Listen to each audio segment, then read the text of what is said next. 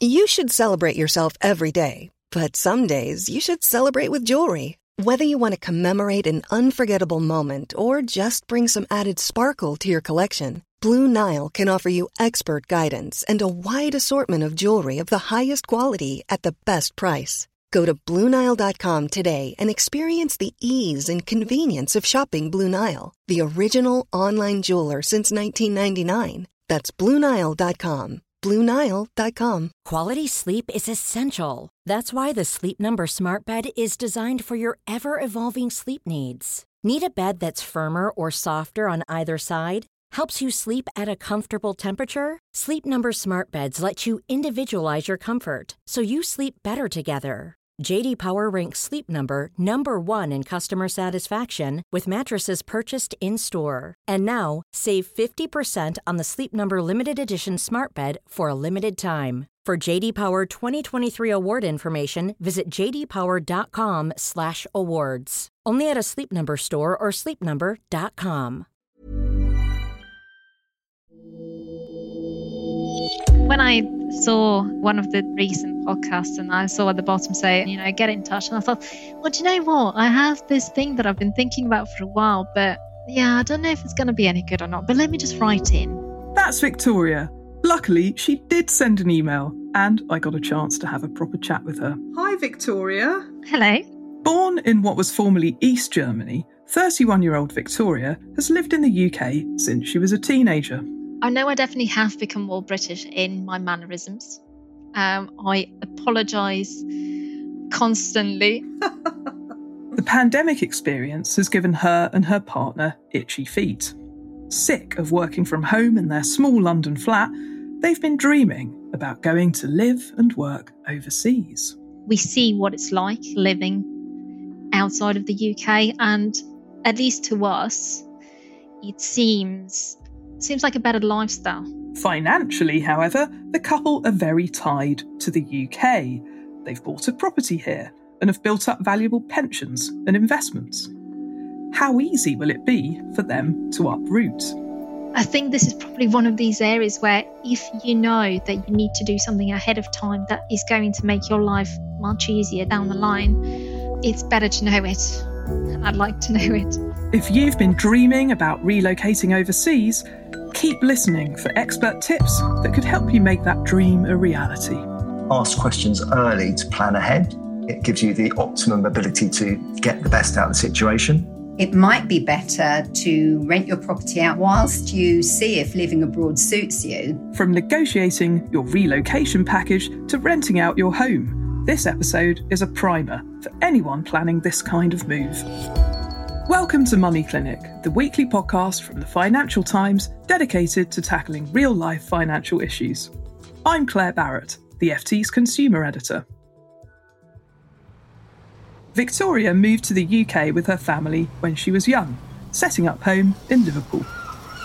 So I was uh, 12. I spoke very little English. It was a shock suddenly coming into an environment where everything just looked the same. And everything was just sort of very grey and it was cold and raining a lot. So that drizzly British stereotype may have turned out to be true. But fast forward 19 years, and Victoria is still settled here. So tell me where you're living and working now. I'm based here in London with my husband. He's also foreign, so he is originally from Sweden. Victoria is a corporate tax advisor, her partner works in finance. They've built up successful careers in the UK, but the couple's priorities are changing.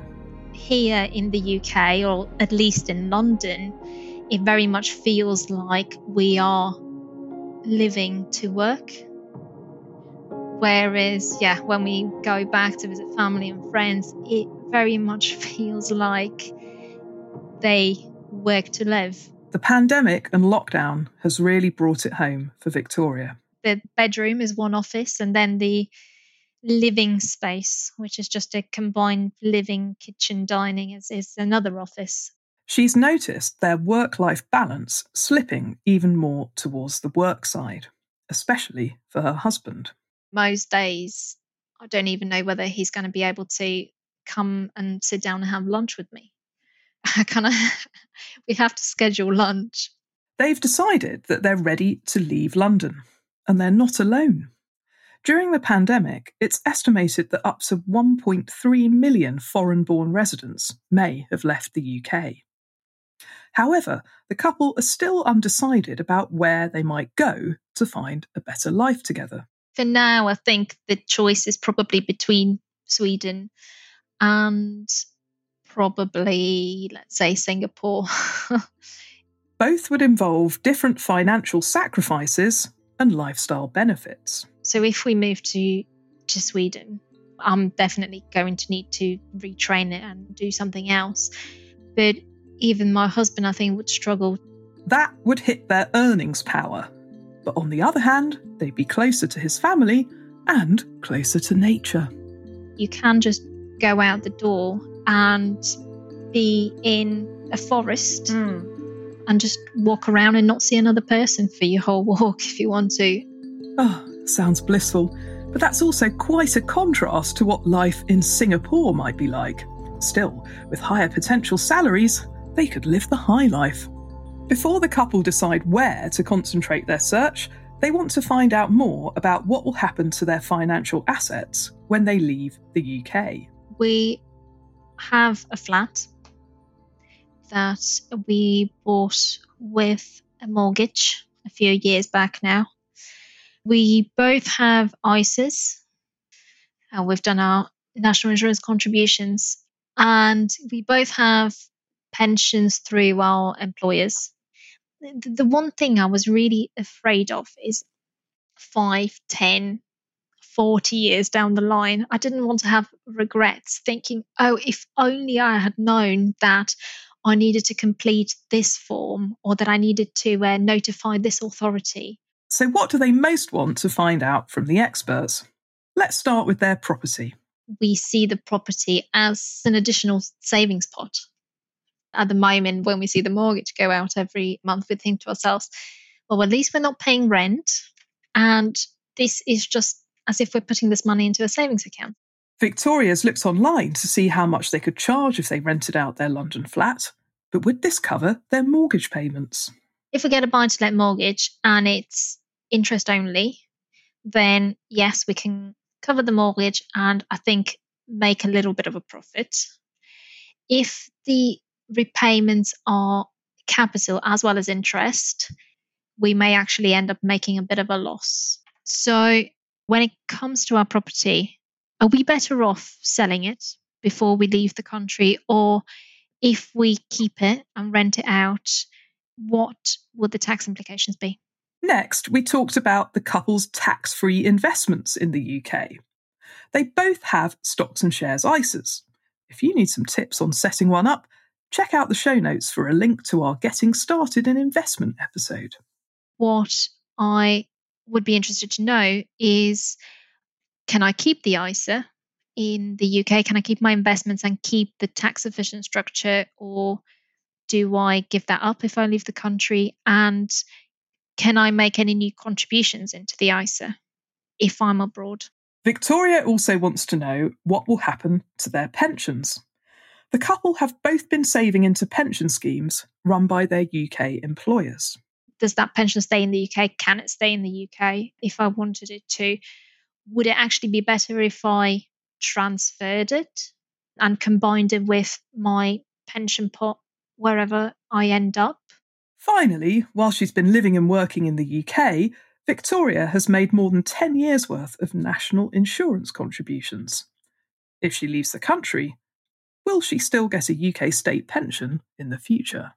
Can I take my NIC record with me to the other country? Or am I going to have a little bit of a pension that I will need to claim from the UK?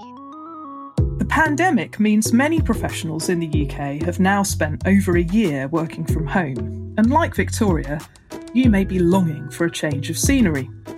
But moving overseas is a huge challenge, emotionally and financially. To make the right decision, Victoria's absolutely right to explore the key financial questions in advance. Our first expert, David Denton, is a chartered financial planner at Quilters International.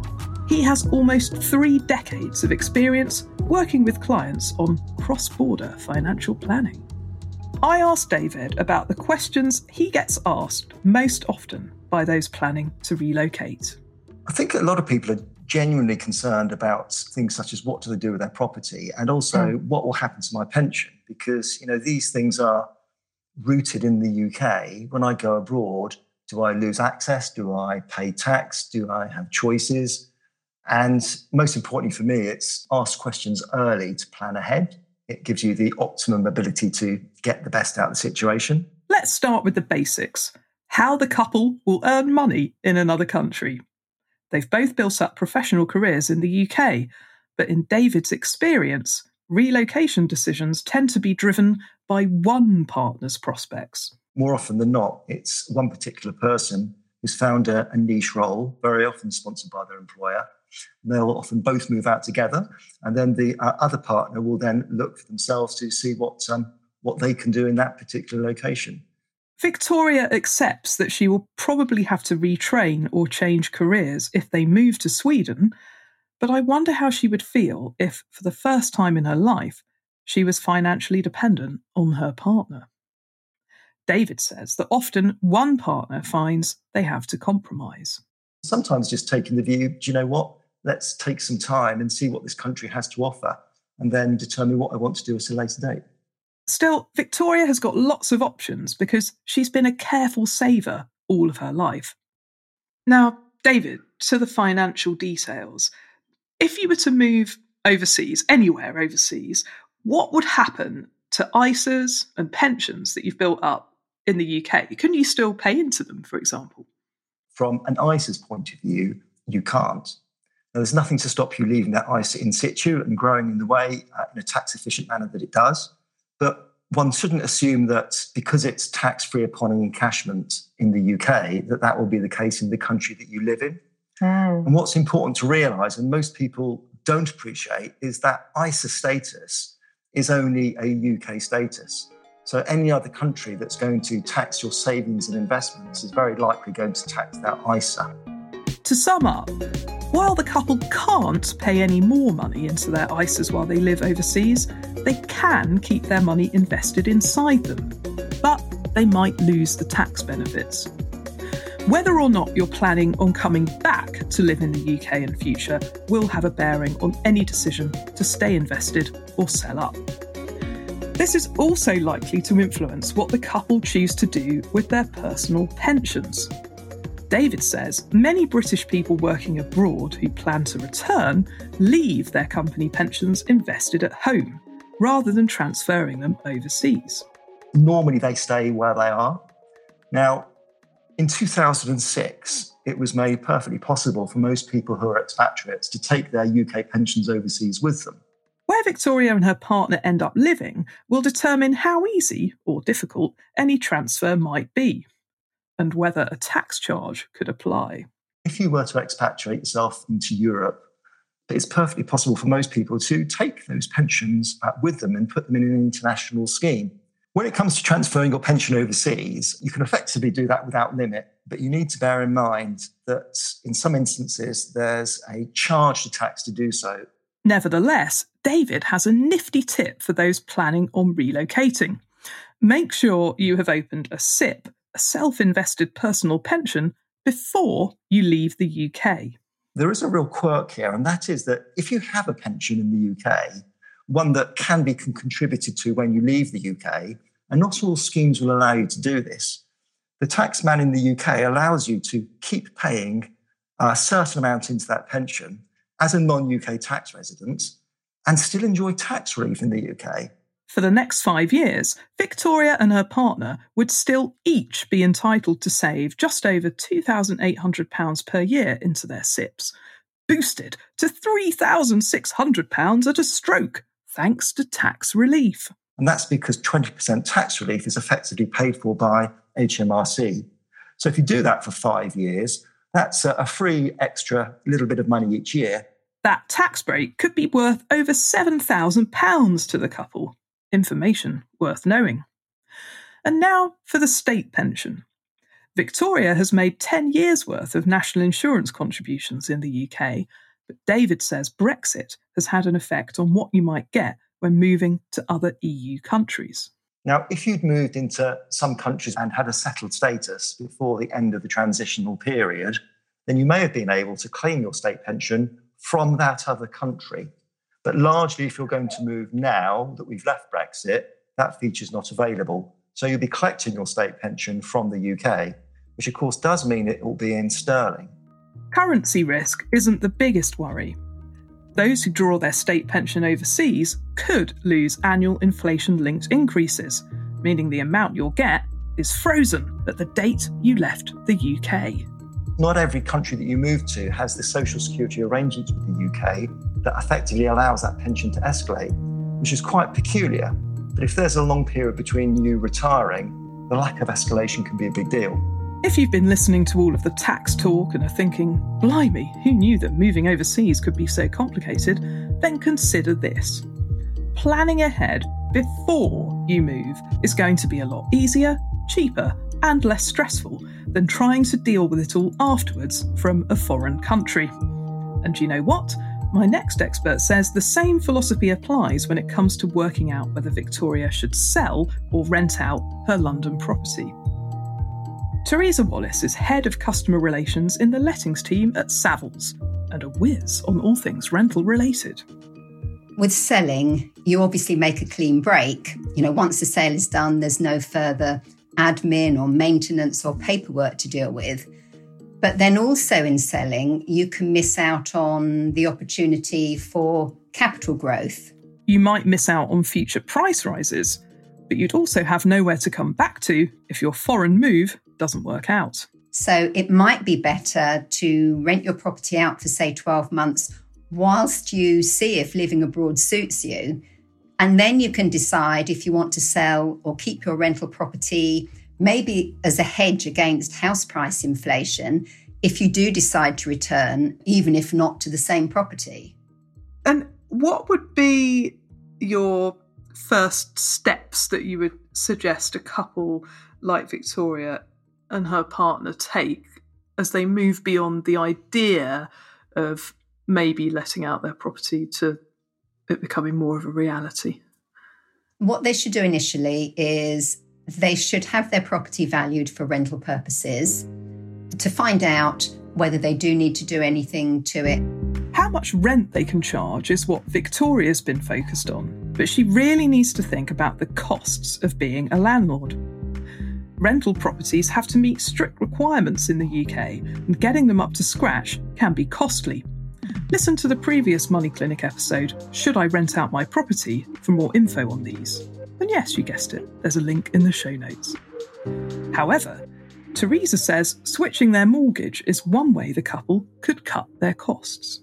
It's really important that they do their research. They need to contact their lender uh, to see what their options are. You know, mortgage rates at the moment are so low. There are some amazing deals to be had. So they should actually shop around and find the best deal that would suit them. And that might not necessarily be with their current lender. Still, there are a lot of other costs of renting out their property that they'll need to consider. So they're going to need their tenancy agreement. I would suggest that they should have a good inventory of the property. There are health and safety things that they need to consider, such as they would need um, a gas safety report, an electrical report. They also need to speak to their insurance company. You can certainly get insurance, but the important question is have you got the right insurance? You need to have specific insurance for renting a property out. Anything else? Because they're going to be abroad, a managing agent is a good idea. And what about the cost of a managing agent? Now, a managing agent may cost them six to seven percent of the rent, including VAT. But I think one of the things that they need to think about is, you know, if the cooker breaks down on Christmas Day, do they want to be disturbed? A managing agent would take care of all of these unexpected calls from tenants. And the good thing is, like many of the upfront costs, you can offset the agent's fees against your taxes. Here's Teresa to explain. Any income that is earned in the UK is classed as taxable income no matter where they're living. Now, there are various things that they can offset their agents' fees, the expenses of the health and safety checks that they have to have done, the tenancy agreement. They could all be tax deductible. So it's really important that they speak to an accountant to find out exactly what their tax situation is. So they would need to submit an annual tax return showing their income and then all of the offsettable outgoings and then look at what their net profit is. They'd have to pay tax on the profits, but even if there's little financial gain in renting out their London flat, Teresa still thinks it could be worth hanging on to it as an investment. I mean, our researchers at the moment are forecasting London house price growth of 3% this year and between 13 and 15% over the next five years. The ups and downs of the London rental market are one thing, but Victoria also needs to research the cost of renting a property in the country they end up moving to. Neither Singapore nor Sweden are renowned for being low cost locations. Back to David, who says much rests on the relocation package you're able to negotiate with your employer. Many companies will provide financial provision to help you through that process of moving yourself and your family over there. But whether it would include an uplift specifically for property purchase, that's very unlikely.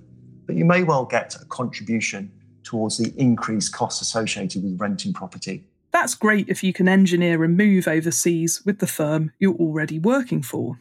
But in Victoria's case, that might not be an option. If you're deciding to move overseas at your own volition without a job, that's not going to be part of the negotiation process. And in those expensive cities that we all know, you should bear that in mind in advance.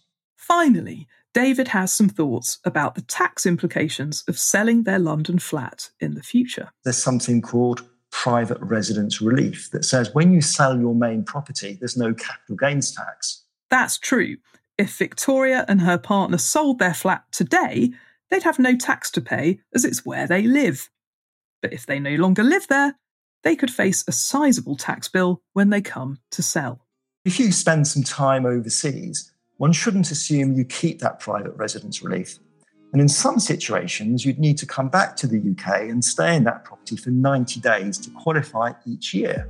And if you've rented it out, that won't be possible. Now that I've answered Victoria's questions about the likely options for her property, pensions, and investments, I'm hoping it will be easier for her and her partner to concentrate on the really important question where they might relocate to. Whatever they decide, it's clear that planning ahead can pay dividends in the future, especially when it comes to tax. If you're considering a move, it could be a wise investment to employ the services of an accountant, tax planner, or financial advisor to help you. Now that Victoria's heard the lowdown from our experts, I asked her how she felt about taking the next step. A lot of useful information that I think what it has really highlighted actually it's is that there, there is quite a bit of work and research still to be done. It's not going to be as easy as buying a plane ticket and shooting off. Now, David's point that it's more usual for one partner to be in the driving seat when it comes to an international move. Now, how would you feel if you had to be financially dependent on your partner, even if it was just for a little while? Mm. um, honestly, I would rather not.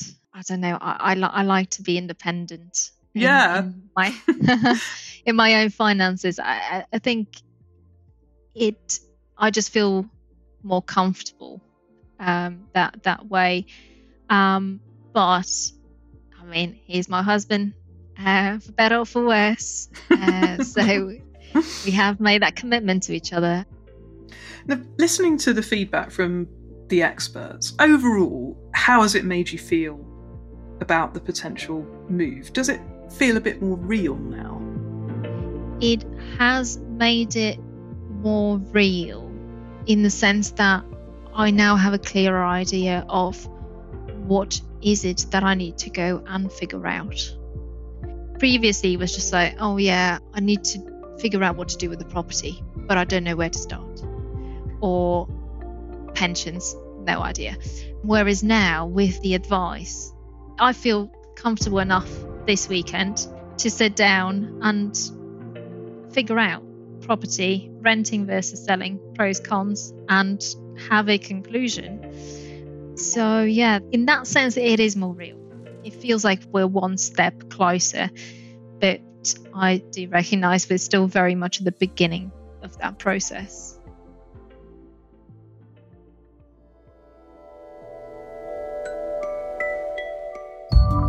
That's it for Money Clinic with me, Claire Barrett, this week, and we hope you like what you've heard. If you do, spread the word and leave us a review. If you would like to chat with me on a future episode of the show and get some expert thoughts on a money issue that's been bugging you, then email me. Our address is money at ft.com. You could also take a peek at our website, ft.com slash money, grab a copy of the FT Weekend newspaper, or follow me on Instagram at Claire B. Money Clinic was produced in London by Josh Delamere and Persis Love. Our sound engineer is Breen Turner, and our editor is Liam Nolan, and the original music is by Metaphor Music. And finally, the Money Clinic podcast is a general discussion around financial topics and does not constitute an investment recommendation or individual financial advice. For that, you'll need to find an independent financial advisor. That's the small print over and done with. See you back here next week.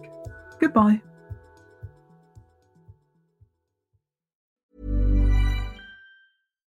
Hi, I'm Daniel, founder of Pretty Litter. Cats and cat owners deserve better than any old fashioned litter. That's why I teamed up with scientists and veterinarians to create Pretty Litter. Its innovative crystal formula has superior odor control and weighs up to 80% less than clay litter.